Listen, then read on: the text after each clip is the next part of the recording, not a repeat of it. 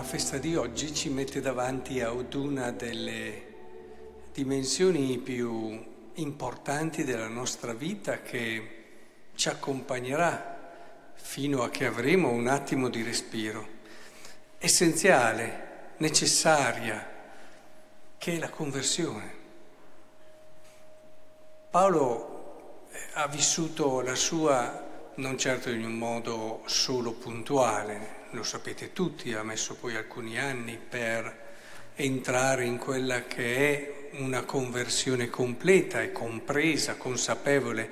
Questo è stato il primo momento, il momento eh, dove ha cominciato ad aprirsi e a dubitare di tutto quello che fino a quel giorno lo aveva spinto ad essere anche zelante nella persecuzione dei cristiani eh, le sue idee, la sua storia. E credetemi, la conversione è una delle cose più difficili, più difficili e, ed è più difficile per coloro, lo sappiamo bene, che hanno già dietro un certo cammino, un certo percorso di fede.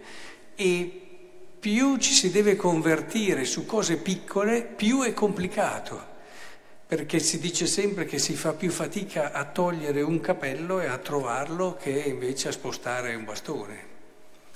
E, ed è evidente che oggi vorrei riflettere con voi su questa dimensione essenziale, perché avere la direzione giusta nella vita è fondamentale, ma ci sono tanti motivi che a volte ci spingono a non cambiare.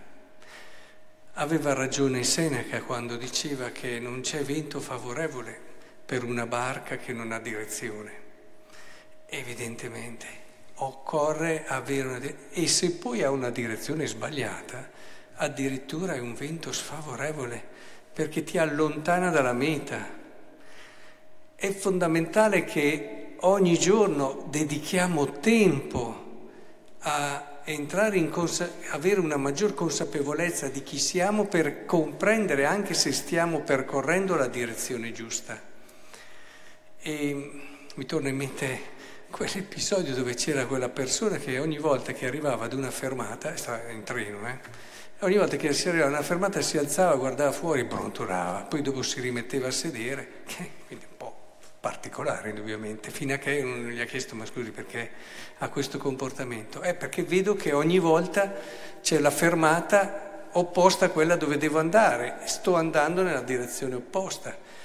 E allora evidentemente mi permetta di, di consigliarle che forse può anche scendere e prendere il treno opposto. E lì lui si è fermato un attimo e ha detto si sta però bene anche qui, al caldo, forse è un freddo e si sta bene al caldo vuol dire tante cose. Vuol dire si sta bene sulla strada che ho battuto, che ho percorso, che ho conosco meglio. Vuol dire anche quello. Perché dover cambiare? Eh, vuol dire, ma se adesso cambio, cosa pensano di me? Oppure io cosa penso di me, nel senso di mi sento di avere buttato via del tempo.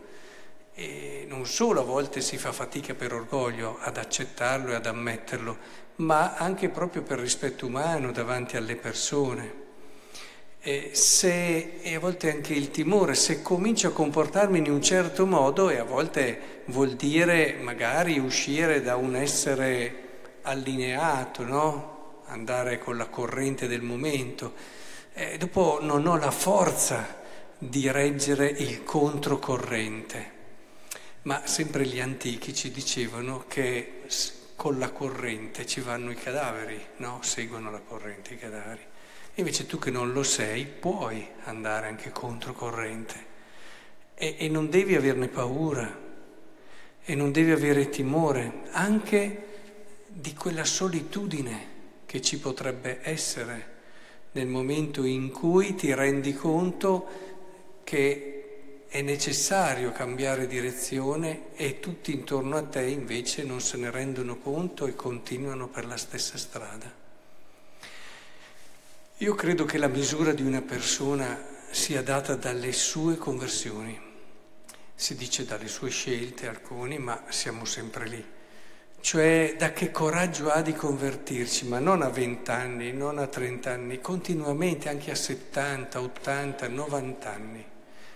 Si vede perché più si va avanti più è difficile, è difficile cambiare, è difficile mettersi in discussione, ma i santi ci hanno fatto vedere miracoli straordinari, ve l'ho detto anche pochi giorni fa, che il miracolo più grande non sono i, le risurrezioni, gli spostare gli alberi, quelle, quelle cose lì, ma è la conversione.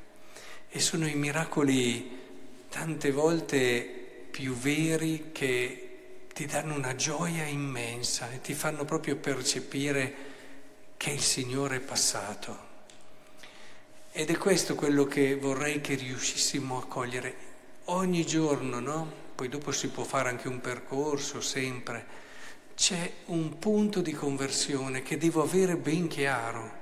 Non deve passare giorno dove io non ho chiaro, magari dopo ci metto un mese, un anno anche, a arrivare a questa conversione. Non, non, tutte sono, come avete visto anche Paolo, queste così grosse poi, però eh, il grosso dipende anche da quanto la cosa è radicata in me e da tutti quegli altri fattori che vi dicevo, a partire dalla pigrizia, a partire da tutte quelle cose dove io faccio fatica ad accettare perché dovrei, secondo la mia testa, sminuirmi, che non è assolutamente vero.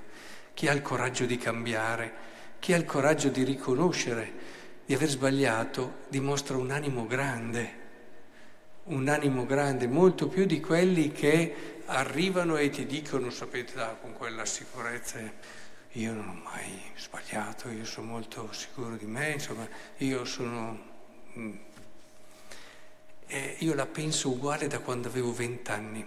E lo dicono con orgoglio, a me preoccuperebbe la cosa ma eh, insomma ciò che credo sia essenziale è proprio prendere questa occasione che la liturgia ci dà, mettendoci davanti una colonna della nostra fede, perché San Paolo e senza San Paolo non saremmo quello che siamo e la Chiesa non sarebbe quello che è, per trovare il nostro punto di conversione quotidiano. Sapete che la confessione ha la sua verità nella conversione, per questo si chiama sacramento della penitenza, perché il centro è lì. Se il centro fosse l'accusa dei peccati, la confessione, si dovrebbe chiamare confessione, la chiamiamo tutti così, però il suo vero nome, il concilio ce l'ha insegnato, non sarebbe né confessione né riconciliazione, che invece accentua il momento dell'assoluzione, ma il suo vero nome è sacramento della penitenza, dove il cuore è la conversione. Perché se non c'è conversione non c'è verità del sacramento, cioè, non ci siamo confessati bene, non, non, c'è ciò che rende il sacramento vero. Eh, ti possono dare anche la soluzione, ma se non sei convertito, capite anche voi. Di conseguenza è importante che la conversione della confessione la viviamo bene se la viviamo tutti i giorni, cioè tutte le sere, lì a vedere il nostro punto di conversione come sta procedendo, come stiamo andando e tutti i giorni in fondo stiamo preparando la confessione che diventa quel sacramento che puntuale diventa il culmine di un cammino che ho fatto tutti i giorni, che non può essere troppo dilazionato, troppo distante. Eh, se uno si confessa una volta l'anno, capite voi, eh, è evidente che invece occorre un ritmo che indica e cadenza un cammino. E, e, convertirsi vuol dire in fondo proprio questo. C'è una chiesa dove se entri vai a vedere bellissime vetrate, bellissimi anche affreschi, eccetera, però ti, ti rimani un attimo così perché sono quasi deformate no? i personaggi e tutto e sei un po' perplesso. Poi dopo, se c'è una buona guida, ti prende e ti dice venga, venga qui e ti metti lì, non vicino davanti, ma ti metti lì sui banchi dove di solito la gente prega. E da lì vedi che tutto invece è in armonia. E che prima eri, è stato proprio disegnata e costruita così questa vetrata, per ricordare che non sono lì per essere ammirati, ma per accompagnare la tua preghiera. Ed è lì che nella prospettiva giusta, che non è l'esserci troppo addosso, perché noi nella vita ci siamo troppo addosso a volte alle cose e, e corriamo e facciamo ed è difficile che riusciamo ad avere lo sguardo giusto per vedere le giuste proporzioni della nostra vita. E invece là dove preghi, dove prendi la distanza giusta dall'esistenza, dove confronti tutto, ecco che tutto diventa estremamente chiaro. Quindi vi raccomando sempre, no, no, non solo nella scuola di preghiera, ma sempre di avere questi spazi che, di silenzio, di meditazione che vi aiutano ad accorgervi anche che magari quello che avete sempre fatto non è poi detto che sia la cosa migliore e la si può fare un po' meglio. E questa è la nostra salvezza, è questo che ci porterà al successo finale, alla bellezza finale della nostra esistenza.